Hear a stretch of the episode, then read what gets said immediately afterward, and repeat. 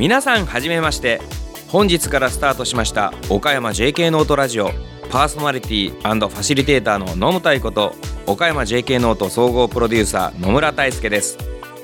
この番組は私野村太が応援する岡山 JK ノートの活動や、今ホットな岡山県内や宝冠町商店街のニュース、そして商店街界隈のおすすめのお店を紹介したり、若者と大人の社会をつなぐをスローガンに掲げて、さまざまなコーナーを毎回展開していこうと思っています。高校生を中心に、若者は今何を考え何を訴えたいのかということにも深く切り込んでいきたいですね。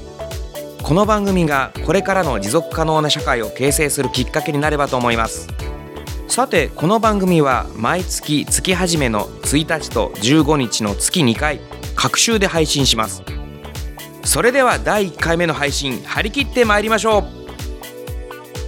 岡山 JK ノートラジオ。この番組は若者の成長をバックアップする一般社団法人 SGSG の提供でお送りします。野村太先生のピックアップニュース。野村太先生のピックアップニュースをお届けします。このコーナーではホットな岡山県内のニュース、宝冠町商店街界隈のニュースをお届けして深掘りしていきます。ここからはフリーアナウンサーの加藤雅美さん、お願いします。はい、野村先生、よろしくお願いいたします。はい、よろしくお願いします。まず岡山県内も緊急事態宣言が解除されまして、そうですね、はい、いろいろな状況がね変わってきました、うん。まず大きいのが学校の、部活動が再開されたりだとかっていうようなところだと思うんですけれども、このコロナ禍ですね、学びと感染症対策、どういうふうに両立できていたのかっていうところが岡山県議会でも議論になったようなんですけれども、いかがでしょうかね。これね、教室ってどんなに頑張ってもやっぱり何十人も集まって、いわゆる3密って避けられないんですよね、で結構これ3密は避けなきゃいけないって言いながら、でも学校で授業一斉集団授業する以上それは避けられないって、この矛盾する中でどうにかこうにかやりくりをしなきゃいけないって、本当に学校現場、学校の先生も含めてですね、大変なことなんですよこれで。なんだろうな、本音を言っちゃうとね、もうしょうがないんですよね、いくら対策をしても完璧な対策っていうのがこの学校で授業する以上はありえないわけで、かといってじゃあもう一番安全なのはコロナにならないのは学校行かないのが一番安全ですので、もう全ての学びを止めてしまえばそれは感染症広がりません、でもそうなると今度は子どもたちの学びの機会が奪われたりとか、あとは子どものメンタル、ちょうど去年の一斉休校の時期を思い出してみたらお分かりになると思うんですけども、本当にストレス溜まっちゃうし、勉強内容どんどん遅れていってしまうしっていうので、なんかね難しいんですね。何がいいのか、何がいいと思いますか、逆に聞きますけど。そうですね、教育の専門家の方々も県内でもいろいろとこうオンライン授業を活用してバランスの取れた教育環境を整えるっていうことをすごく強調されたようではありますけど、やっぱオンラインって目線が合わないっていうのがすごく問題視されてるじゃないですか、先生と生徒がそれぞれに目線が合わない、やっぱそうするとやっぱこう先生たちから受ける生徒の側の精神的な印象っていうのかな、質感というかが違っていて、いろんなところのコンディションが学校の対面での授業とは違うっていう情報をテレビで見たことがあって、それは小学生とかの方がより一層そうなりやすいって、でしょうね、だからやっぱ対面に越したことはないっていうのが、私は小学生から高校生までも大学生もそうですけど、一番だと思うんですよ、で気分が落ち込むといった報告も、されているようですしね。最近はスクールカウンセラーの方々の心のケアに力を入れていくっていうようなコメントも教育長がおっしゃってるみたいですし、どうなんですかね。そうですね、僕もね実は高校でオンライン授業したんですけど、相手が高校生であってもやっぱりやりにくいですね。相手がどういう温度感で今自分の話を聞いてるのかっていうのもわからないし、自分の話のどの部分が興味を持ってくれたのかっていうのも正直全然わからないので、不安でしかないんです。やってる方も不安なんですよね。これましてや中学生あるいはそれ以下の小学生でオンライン授業をするとなると、これかなりのスキルが必要になるのかなと思って、本当に対面に越したことはないっていうのはおっしゃる通りです、そういうところがね、ちょっとこう問題があるっていう意識を共有しとくことっていうのが、大前提でオンラインとかを活用していくっていう風な形で、対策していくのがまず最初の方法なんじゃないですかね。緊急事態宣言が解除されまして、今後どうなるかというところで大きい一つニュースが、この夏のウラジャが再び中止が決定しましたね。2年ですね。もう去年に続いてですよ。はい。密集がね、こう避けられないっていうところが一番ですし、練習に時間を取れないっていうようなところもあって、中止の判断ということなんですけどもね。あれはいいと思うんですけどね、個人的にはね、なんか形はあったろうと思うんですけれども。そうですね、本当にこの問題はね、話してていつも思いますけど、答え出ないですよね。そうなんですよ。ただ万が一、感染者が出たりとか、クラスターが出た時に、周囲がねそれをどういうふうにカバーしていけるかっていうところだったりすると思うので、大会としてはできないかもしれないんですけど、多分そのウラジャのね、その踊り連のあの皆様はそれぞれで、勝手にやると言いますが、どっかで撮影したものをオンラインでアップするとか、代わりのことを独自にもう中止になったからもう残念何もしないじゃなくて、なんかそれぞれでね、動きを見せてくれるといいのかなと思いますしね。そうですね、全国的にこういったね、ずっと続いているお祭りなんかが、この2年間でなくなってしまうっていうようなことも問題だったりすると思うんです、もっと歴史があるお祭りだったらなおさらだったりすると思うので、本当に教育現場の話と同じで、しっかり危機感をいつも持っとくっていうことが大切なのかなという印象です、でポイントはね、本当に今おっしゃられたことなんですけど、1年中止するならともかく2年連続でやらないと文化が途切れちゃうんですよね。そこがね、僕は一番不安といいますか心配しているところで、これをきっかけに消してしまわない、やらないと消えてしまいますので、どんな形でもあれ継続させていくっていうのは大事だと思いますので、ウラジャに関係されている皆様、中止だからといって何もやらないっていうのではなくて、何かしらアクションを起こしてほしいなと思っていますし、私もそれは個人的には応援したいなと思っています、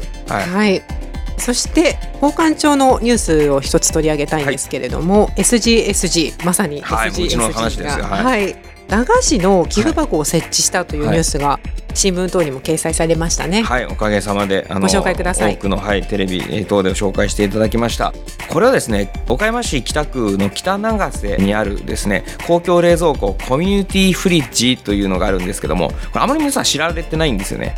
これ何かって言いますと、生活困窮など、日々の食べ物に困られているような方がですね、もう24時間好きな時に食べ物を取りに行けるという、いわゆるフードバンクのようなものなんですけども、これね、今ね、コミュニティフリッジに登録している人、要するに食べ物が欲しい人に比べてですね、食べ物を提供する人が圧倒的に少ないんですよ。食べ物を提供してくれる人がですね、一人でも増えたらいいなと思ってですね、今宝冠町商店街でいつも夜駄菓子屋やってるんですけども、この駄菓子をですね、自分で買って自分で食べるのもいいんだけど、買ってその横に寄付箱を置いてますので、その中に駄菓子を入れていただく。そうすると私が週に1回ぐらい北長瀬にその溜まった駄菓子持っていきますので、うまい棒10円単位でですね、コミュニティフリッジへ協力ができる、そしてこの話を広げることができるというのでやっていると、そんな取り組みです。はい、交換庁のメインアーケードの中に寄付箱が SGSG の前に設置されていますので、月曜日から木曜日の午後5時半から8時、そして第3土曜日の午前10時から午後3時に開設しておりますので、ぜひ皆様のお力をいただきたいなというふうに思います、ぜひぜひ協力お願いします、最後に宝冠庁の話題をお届けしました。以上、野武台先生のピックアップニュースのコーナーでした。さて次のコーナーは勘介のこれだけは言いたい。これだけは言いたいは、今時の高校生が世の中についてどんなことを考えているのかという生の声をテーマを決めて集めて、リスナーの皆さんに紹介しようというコーナーです。加藤さん、最近の高校生ってどんなこと考えてるか分かりますか？私ももう卒業して20年ぐらいは経っちゃってますから、ついこの間のね、高校生じゃなくてほぼ分かっていないと思いますね。それ分からないですよね。分かんないと思います。でもすごく興味があって、話はいつもしたいなと思ってて、しっかりしてる高校生もね、多いでしょう、先生ね。そうですね、いろんな高校生がいるんですけれども、本当にね、世の中のこと考えていたりとか、考えていても自分の思いが言葉にならなかったりとか、いろんな高校生いると思います、実際ですね、大人の前だと本音を語ってくれなかったりするので、実は現役高校生ディレクターの勘介くんにお話を情報を集めてきてもらいました。はい。勘介くん、今回のテーマはコロナ後にやりたいことです。今回これだけの声が集まりました。いっぱいありますよね。すごいやり取りなんですけども、ちょっと加藤さん紹介してみてください。はい、手元に素晴らしいメモをいただいてまして、資料としてコロナ禍だからできたことを、まずですね、オンライン上のイベントができた、パソコンを触る機会が増えた、Zoom に慣れた、オンライン授業中にゲームができた留学できなかったおかげで本来出られないバレエの舞台に出られた、ネットショッピングをしまくった、時間ができたのでバイトや JK ノートのことに割ける時間が増えた、などです。はい、はい、なかなかこれね、傾向がね2つに分かれるんですよ。はい、まずは今までできなかったことが逆にできるようになった、例えばオンラインでイベントができるようになったとか、これもコロナがなかったらできなかったことですね。はい、あともう一つはパソコンを触る機会が増えて、やがおうでも Zoom を使わなきゃいけない状況になったので、多分これコロナなかったら Zoom なんか使う機会はなかったんだろうかなと思うんですけども、そういうこともできたっていうことが本当に高校生の素直な正直な気持ちが出てますよね。あともう一つはですね、時間の使い方っていうのがめちゃめちゃ自由になったっていうのが傾向に出てますよね。そうですね、うん、オンライン中授業中にゲームができたとか、めっちゃ面白いじゃないですかそうですね、はい、先生気づいてないのかな、ね、授業中でもねゲームやってる子もいましたけどね、今までも。でも基本バレるリスクがかなり高かったんですけど、オンライン中にゲームやってもほぼバレませんからね。ね、どんな感じで勘介くん言ってましたこれ。例えば服は下に何を着ていようがバレないし、オンライン授業だったら、好きなことができたって言ってました。なるほどね。あとこのネットショッピングしまくったとかっていうのは、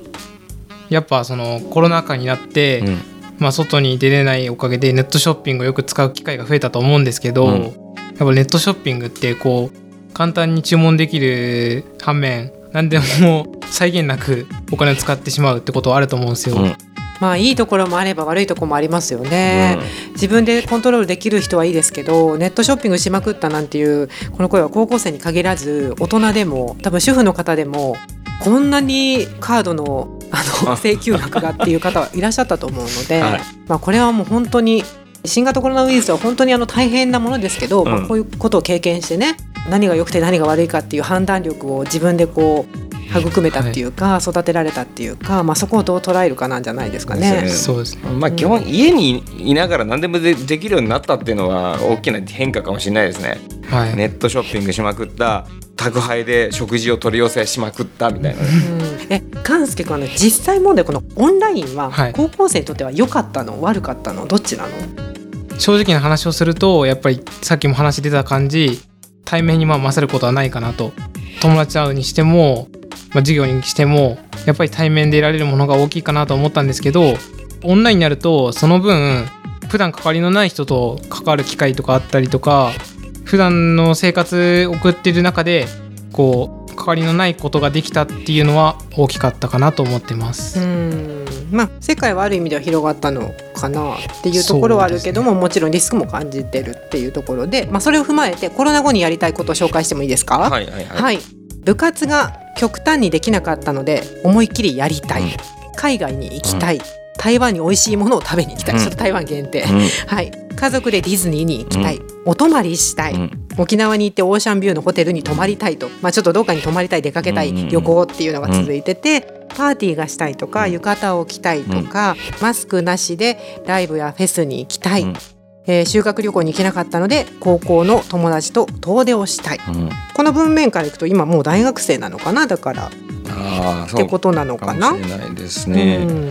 いつも私思うんですけど、この高校生の2年間3年間で、高校生3年のうちの2年間この状況、コロナの状況って悲惨だよね。そうですね、悲惨です。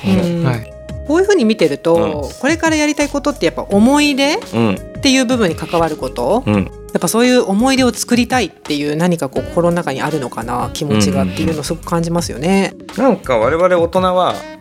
長い人生の中のこの 1,2 年なので、こんな時もあるわなぐらいでなんとかね自分を言い聞かせようと思うんだけど、やっぱりこの青春時代言い聞かせなさいよと大人に言われても無理だよね。そうですね、はい、高校生はもう人生のうち3年間だけですから、うん、はい、たまたまそこに当たったっていうのが、うんうん、まあこれは先のになってみないとやっぱ分からないかもしれないですね、うんうん、今後も野茂先生リアルなね高校生の声を、はい、貴重な声ですから聞いていきたいですよね、はい、そうですよね。このコーナーは勘介くんの力にかかっていますので、これからもどんどん声を集めてきてください。わかりました、任せてください。以上、勘介のこれだけは言いたいでした。さて、岡山にも将来プロのミュージシャンを志して頑張っている高校生がたくさんいます。この番組の中でそんな高校生を応援し、そしてリスナーの皆さんに若き才能をぜひ知っていただきたいという思いも込め、素敵な音楽をお届けします。初回は岡山 JK の大人ユニットアットカラーで2020年リリースドリームオンボイス。アットカラーは JK ノートの中でオリジナル曲を歌いたいとチエリ、ピナコ、パーシモンという3人の女子メンバーが集まって生まれました。今日はこの中のメンバーパーシモン千葉さんより録音でメッセージをいただいています。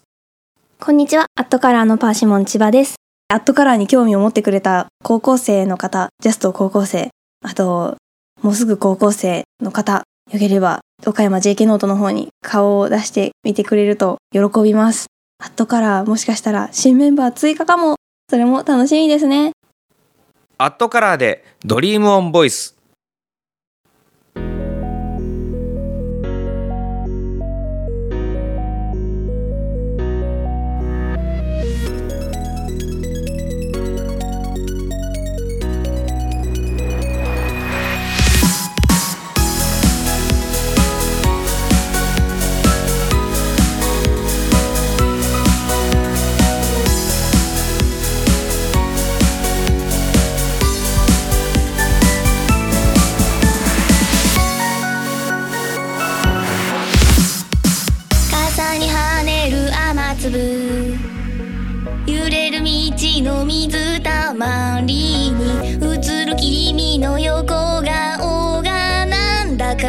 泣き出しそうだったから、昔から苦手だね、約束した隠し事はなし、一緒にならどこへだって行けるよ、あの雲を飛び越えよう。もしも君が未来に怯えても前を見て信じて歩き出して、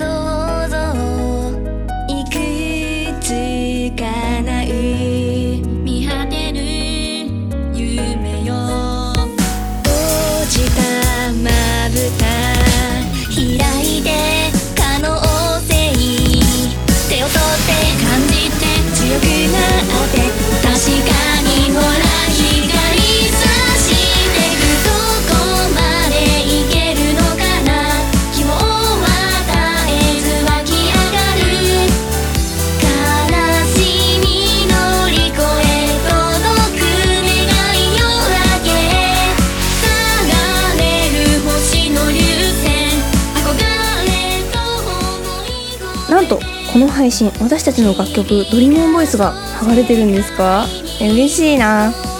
ということで、私たちアットカラーを知らないよって方も多いと思うので、配信をしている野茂先生から私たちのために時間をいただいたので、私たちの紹介をしていきたいと思います。私たちアットカラーは19歳になるパーシモン千葉ほうじ茶、そして18歳になるチェリの3人で組んだアーティストユニットです。今回歌わせていただいているドリームオンボイスの特徴なんですけれども、3人の歌声バラバラに聞くと全然系統が違うんですよ。でも3人揃うとなぜか安定するんですよね。不思議ですね。あとこの楽曲すごく耳に残るんです。家事とか運転とかしながら口ずさんでほしいです。口ずさむ時に挑戦してほしいんですけど、私のパートでってとこがあって意外と難しいんですよ。これが挑戦者求みます。 PV に関してなんですけど、見たことある方っていらっしゃいますか？まだ見たことないよって方はぜひ岡山 JK ノートの公式 YouTube に上がってるので見てみてください。今回この楽曲すごい綺麗で爽やかなんですよ。ドローンを使って撮影していただいてるんですけど、広い砂浜を3人で爆走してるんですね。撮影してる時激寒だったんですけど、完成した映像見たら寒さなんて全然感じられなくてびっくり。本当に素敵な PV を撮っていただきましてありがとうございます。私たちこの PV1 万回再生を目標にしているので、よければ皆さん空いた時間にポチポチっと見てみてください。アットカラー実はもともと2人だった時期もあって、他の曲もちょっとだけあるんで、それもぜひよければ見てみてください。それでは以上、パーシモン千葉でした。この後も配信楽しんでくださいね。バイバイ。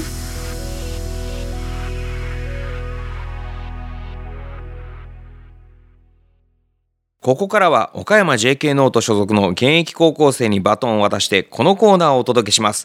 題して集まれ JK ノート。皆さんこんばんは。岡山 JK ノート高校3年生のさあやです。よろしくお願いします。このコーナーでは岡山 JK ノートの活動報告をメインに、岡山 JK ノートがある宝冠町商店街界隈のおすすめのお店の店主に登場していただいて、そのお店を紹介したりと、ゆるーくゆるーくお届けします。私たち高校生の生の声から若者と大人の社会をつなぐきっかけが作られたらと思っています。今回は何の話題ですか？はい、今回が初の回ということで、皆さんに岡山 JK ノートのことをたくさん知ってもらいたいなと思っています、はい、またこのラジオが始まった経緯などについてもお話ししていこうと思います、うんはい、最近入ってきたメンバーだよね。そうなんですよ、はい、高校3年生で新入会員ですよね、ほぼほぼ、はい、なかなかいないですよね、はい、でもね、私とそのさやちゃんもっと前から高校1年生の時にね、うんうんうん、授業でJK ノートのこと話してたと思うんだけど、その時は入らずに高校3年生になってかなり温めて今メンバーになったみたいな、はい、そうなんですよ、はい、高校1年生の頃からすごい気になってはいたんですけど、はい、自分もすごい習い事とかで忙しかったりして、うんうんうん、あんまりそういう考えれてなくて JK ノートに入るっていうことも、はい、でもまあ3年生になったことだし、何かこう形に残したいなと思って入らせていただきました、はい。私の方もね、さやちゃんいろいろこの表現活動をですね、いろんなところでやってるっていうのを聞いていたので、これもラジオに出てもらうしかないかなっていうのがあったわけで、はい、声かけたらなんかもうすぐやります的な感じでとても嬉しかったんですけど、ね、なんかどんな思いでこのラジオにこれからこう参加していきたいなってありますかね？そうですね、やっぱり自分も楽しみながら、リスナーの方にも楽しんでいただけるような、うんうん、そういったお話とか配信ができたらいいなと思っています、うんうん、そうやっぱりね、自分が楽しくないとダメなんだよ、こういうのってね、うんうん、誰かにやらされて原稿が用意されててさ、ね、それをただ読むだけだとなんか操り人形的だもんね、うん、うん、さあじゃあね、この操られないために私らしさを出すためにこのラジオをですね、はい、うまくこう利用してほしいなとか思ってるんですけど、このラジオどうさやちゃんだったら使っていく？どう使っていく、うん、難しいですね、なんかやりたいこととかさ、このラジオを通じて自分の思ってることとかってのも全然この世の中にこう訴えることだってできるんだけど、うんうんうん、どんなこと訴えて聞きたいとかあれある？ちょっとね、なんか大きい話なんだけど、私今すごい社会問題とかに興味があって、うん、なんか学校の授業で相談っていう授業があるんですけど、うんはい、総合的な探究の時間ですね、はい、はい、そうです、うん、それで今 LGBT のことについて私調べていたり、うん、あと授業で児童労働についてとか学んだりしていて、はいはいはい、すごい興味があるんですよやっぱりね、こう調べたことを自分の言葉にして発信するって、大事だと思うんだよね。これ難しい言葉でインプットしたものをどうアウトプットするか、アウトプットすることで自分の中の学びっていうのがどんどん広がっていくので、めちゃめちゃいい視点じゃないですか。このラジオをうまく、ね、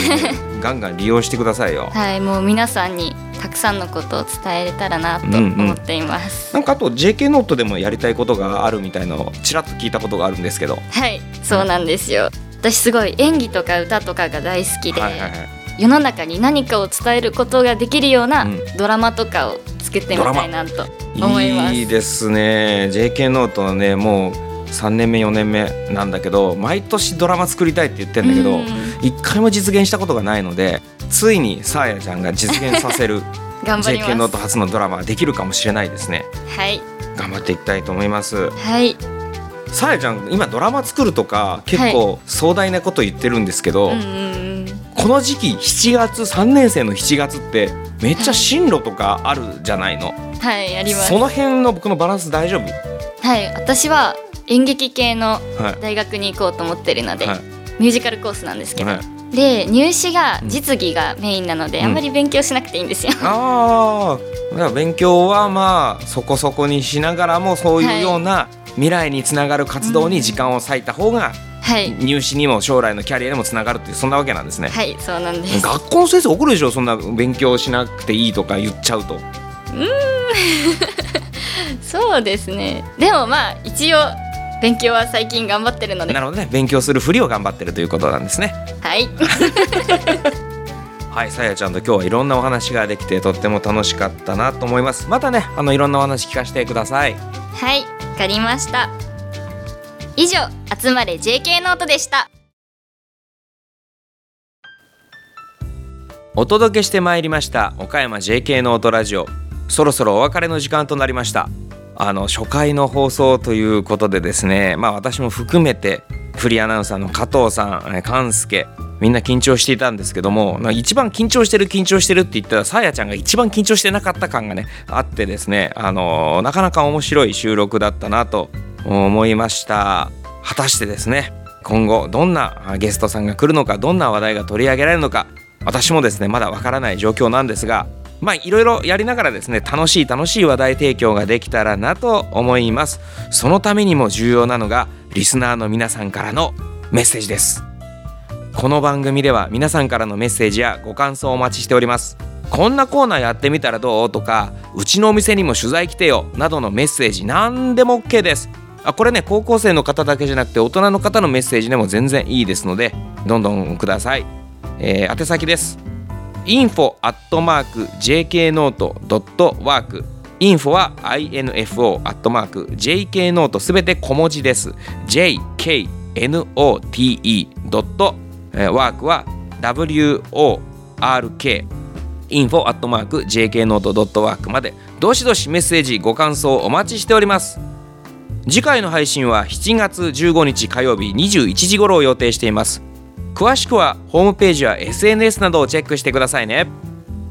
それでは次回またこの番組でお会いしましょう。お相手は岡山 JK ノート総合プロデューサー野村大輔でした。